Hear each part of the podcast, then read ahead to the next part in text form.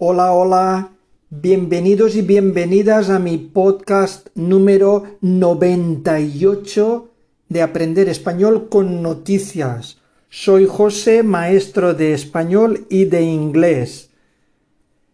Esta vez he visto una frase que era sobre el Día Internacional del Sexo Sano. Hay días internacionales para todos los gustos. Creo que fue ayer domingo, en fin. Ahí va la frase. El sexo es lo más divertido que se puede hacer sin reír. Esta frase se la atribuye a Woody Allen. En inglés sería algo así. Sex is the most enjoyable and fun activity one can do without laughing. Y repito en español, el sexo es lo más divertido que se puede hacer sin reír. Bueno, y después de esta frase tan curiosa, eh, empezamos con los primeros titulares de noticias positivas.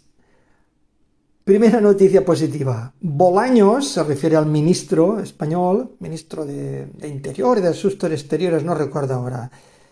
Es muy diplomático. Bolaños encuentra al Papa con fuerza, ánimo y buen humor. Lo de fuerza, ánimo y buen humor va entrecomillado.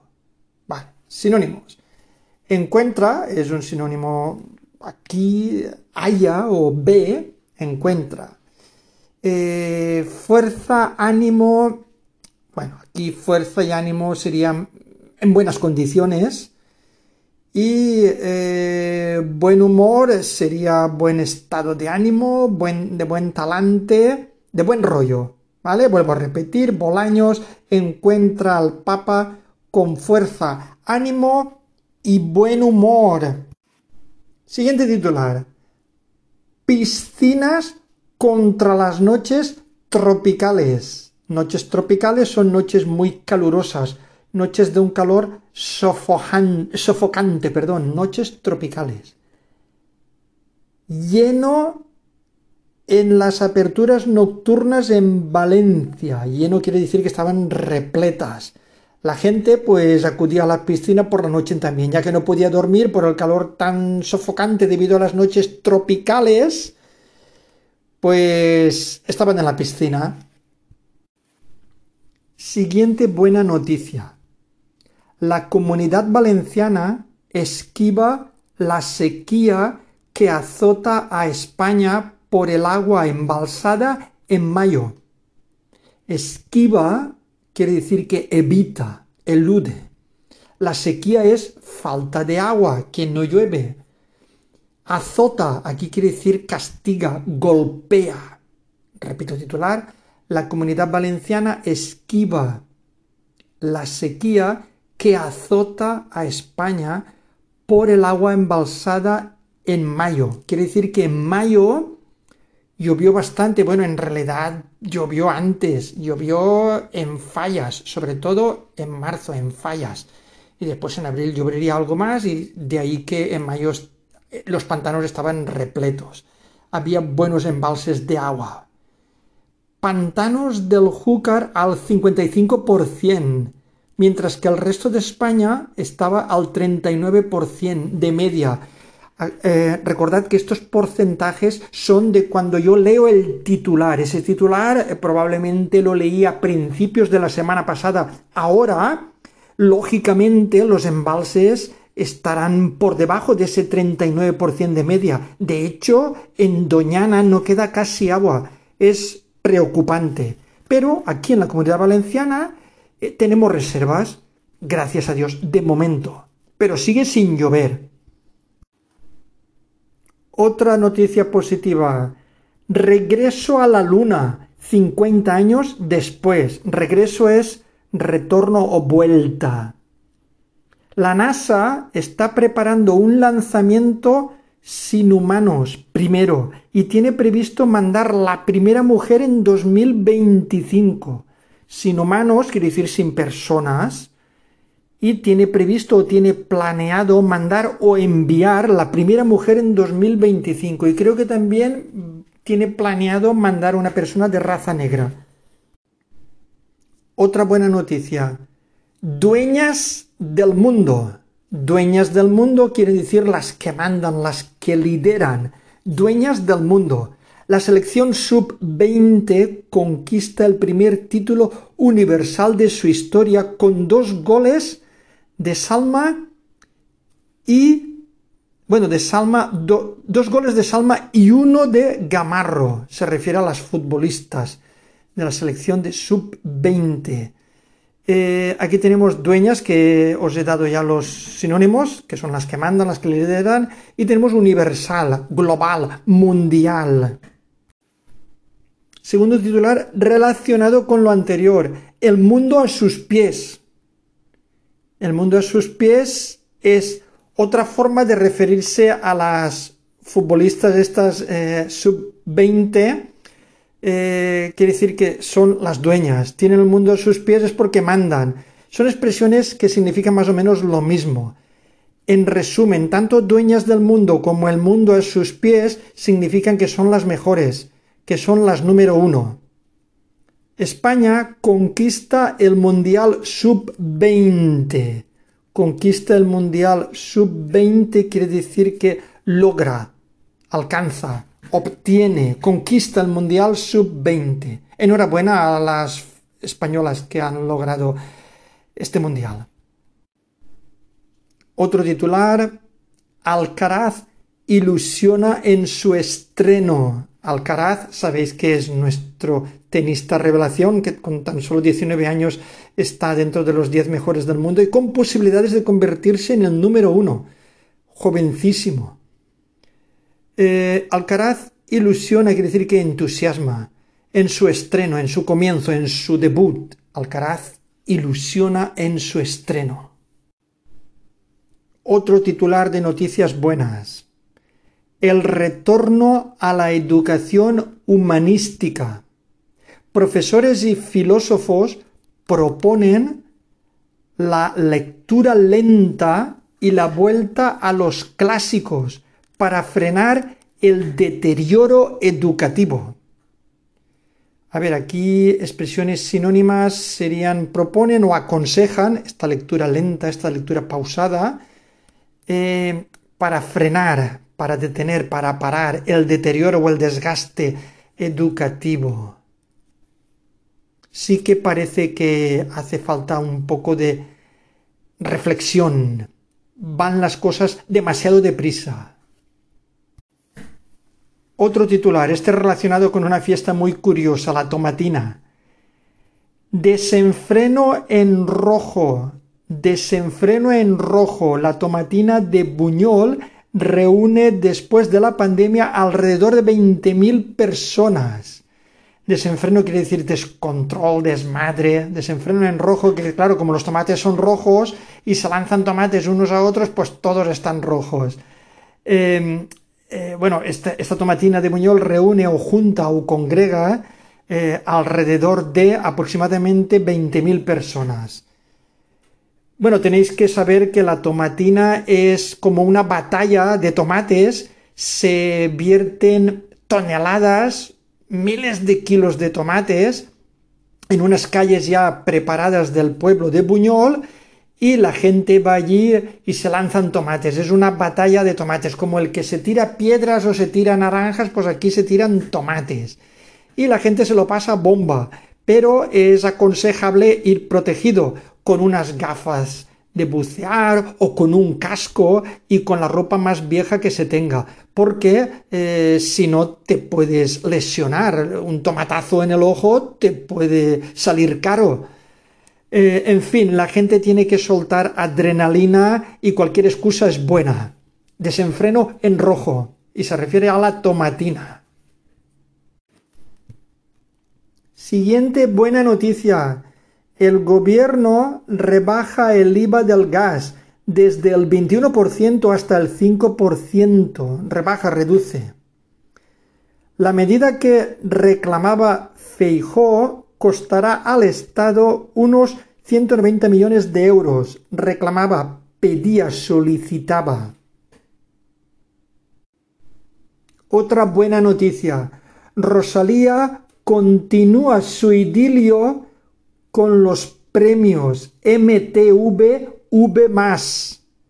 Cuarto premio en cuatro años. Esto va entre signos de admiración. Cuarto premio en cuatro años. No está mal. Se llevó el galardón para Saoka. A ver, Rosalía continúa o sigue su idilio con los premios, quiere decir su romance, en definitiva, su buenísima relación con estos premios. Se lleva bien con los premios. Cuarto premio, cuarto galardón. Aquí veis que ellos mismos eh, gastan sinónimos. Primero dicen cuarto premio en cuatro años y la frase siguiente se llevó el galardón. Galardón aquí es premio o reconocimiento. Otro titular. Barcelona juega fuerte. La industria del videojuego se afianza en la capital catalana, duplica sus ingresos desde 2015 y capta proyectos de gran nivel. Barcelona juega fuerte. Aquí es un significado literal, porque va relacionado con videojuegos, con juegos. Juega fuerte es apuesta por todo lo alto. La industria del videojuego se afianza, quiere decir se consolida, se apuntala en la capital catalana y duplica o multiplica por dos sus ingresos o sus beneficios desde 2015 y capta proyectos de gran nivel. Quiere decir que atrae o consigue, capta proyectos de gran nivel, importantes. Siguiente noticia. Éxito en el primer día de trenes gratis y autobuses a la mitad de precio. Éxito o triunfo. Eh, trenes gratis sin coste y autobuses a la mitad de precio, autobuses al 50%. Siguiente titular, la música llena la expo. La magia del Vive Latino se hace realidad en Zaragoza con 16.000 espectadores en el estreno. La magia o el encanto, 16.000 eh, espectadores o asistentes estreno o debut. Titular relacionado con el anterior. Amaral pone el broche de oro al festival Vive Latino. Quiere decir que pone la guinda, pone la corona o vamos más o menos cierra el festival. Pero es una actuación importante, porque Amaral, eh, la verdad es que canta muy bien. Otra noticia positiva, deslumbrante Penélope. Y está Penélope Cruz con una foto en la que sale muy guapa y muy elegante. Deslumbrante Penélope. Deslumbrante quiere decir impactante, radiante. Podría ser una especie de sinónimo sobrecogedora, pero esta palabra tiene más bien connotaciones negativas, pero que también te puedes sobrecoger de exceso eh, de algo también, pero digamos que deslumbrante es más bien impactante, radiante, ¿ok? La actriz española brilla a su paso por la alfombra roja del Festival de Venecia, brilla, sobresale, deslumbra. Fijaros que ellos mismos eh, buscan sinónimos, deslumbrante y brilla, pues sería brillante, son sinónimos. La actriz española brilla a su paso por la alfombra roja del Festival de Venecia, donde, la, donde ha presentado su última película, La inmensidad. Y voy a acabar con una noticia positiva y curiosa que salió hace unos cuantos días. A, veces eh, me guardo algunas noticias y las saco en podcast, eh, en los siguientes podcasts, porque son noticias que tampoco pasan de moda enseguida. Descubren por qué pensar mucho provoca cansancio. Descubren o averiguan eh, por qué pensar mucho provoca, causa, ocasiona cansancio. Voy a ampliar esta noticia curiosa. El cerebro acumula subproductos potencialmente tóxicos en el córtex prefrontal. Los investigadores tienen nuevas pruebas para explicar por qué el duro trabajo mental provoca cansancio y, según sus hallazgos, la razón por la que uno se siente mentalmente agotado en lugar de somnoliento por pensar intensamente eh, es un sistema de defensa del funcionamiento cerebral. Sus estudios, publicados en la revista Current Biology, demuestran que cuando el trabajo cognitivo intenso se prolonga durante varias horas, se acumulan subproductos potencialmente tóxicos en la parte del cerebro conocida como córtex prefrontal. Esto, a su vez, altera el control sobre las decisiones. De modo que se desplaza hacia acciones de bajo coste que no requieren esfuerzo o espera a medida que se produce la fatiga, cognitiva. Observaron signos de fatiga, incluida una menor dilatación de las pupilas, solo en el grupo que realizaba un trabajo duro. Los de ese grupo también mostraron en sus elecciones un cambio hacia opciones que proponían recompensas a corto plazo con poco esfuerzo. Y lo que es más importante, también tenían niveles más altos de glutamato, glutamato, repito esta palabra, que es la clave, en la sinapsis de la corteza prefrontal del cerebro. Junto con pruebas anteriores, los autores afirman que esto apoya la idea de que la acumulación, la acumulación de glutamato hace más costosa la activación de la corteza prefrontal, de modo que el control cognitivo es más difícil después de un día de trabajo mentalmente duro. Ante esta certeza, los investigadores creen que no hay forma de evitar esta limitación de la capacidad del cerebro para pensar intensamente. Me temo que no, afirma Presiglione. Eh, yo emplearía las buenas y viejas recetas, dos puntos, descanso y sueño. Hay buenas pruebas de que el glutamato se elimina de las sinapsis durante el sueño, asegura este eh, científico.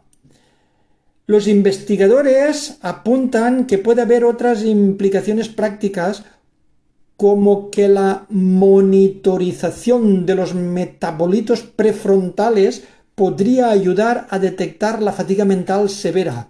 Esta capacidad podría ayudar a ajustar las agendas de trabajo para evitar el agotamiento. También aconseja evitar tomar decisiones importantes cuando se está cansado. En fin, muy interesante esto del agotamiento por pensar. Eh, espero que os haya parecido interesante este podcast número 98. Eh, recordaros que cuando son artículos tan largos como este último, eh, el que descubren por qué pensar mucho provoca cansancio, sabéis que cojo a lo mejor párrafos sueltos, eh, porque son muy largos, entonces cojo a lo mejor el primer párrafo, el segundo o el tercero, dos o tres párrafos sueltos, ¿vale? si tenéis interés, le ponéis el título, descubren por qué pensar mucho provoca cansancio y os saldrán varios periódicos o fuentes donde se amplía esta noticia. Y sin más por hoy, desearos que sigáis disfrutando de vuestro verano y que me sigáis en el próximo podcast. Adiós, bye.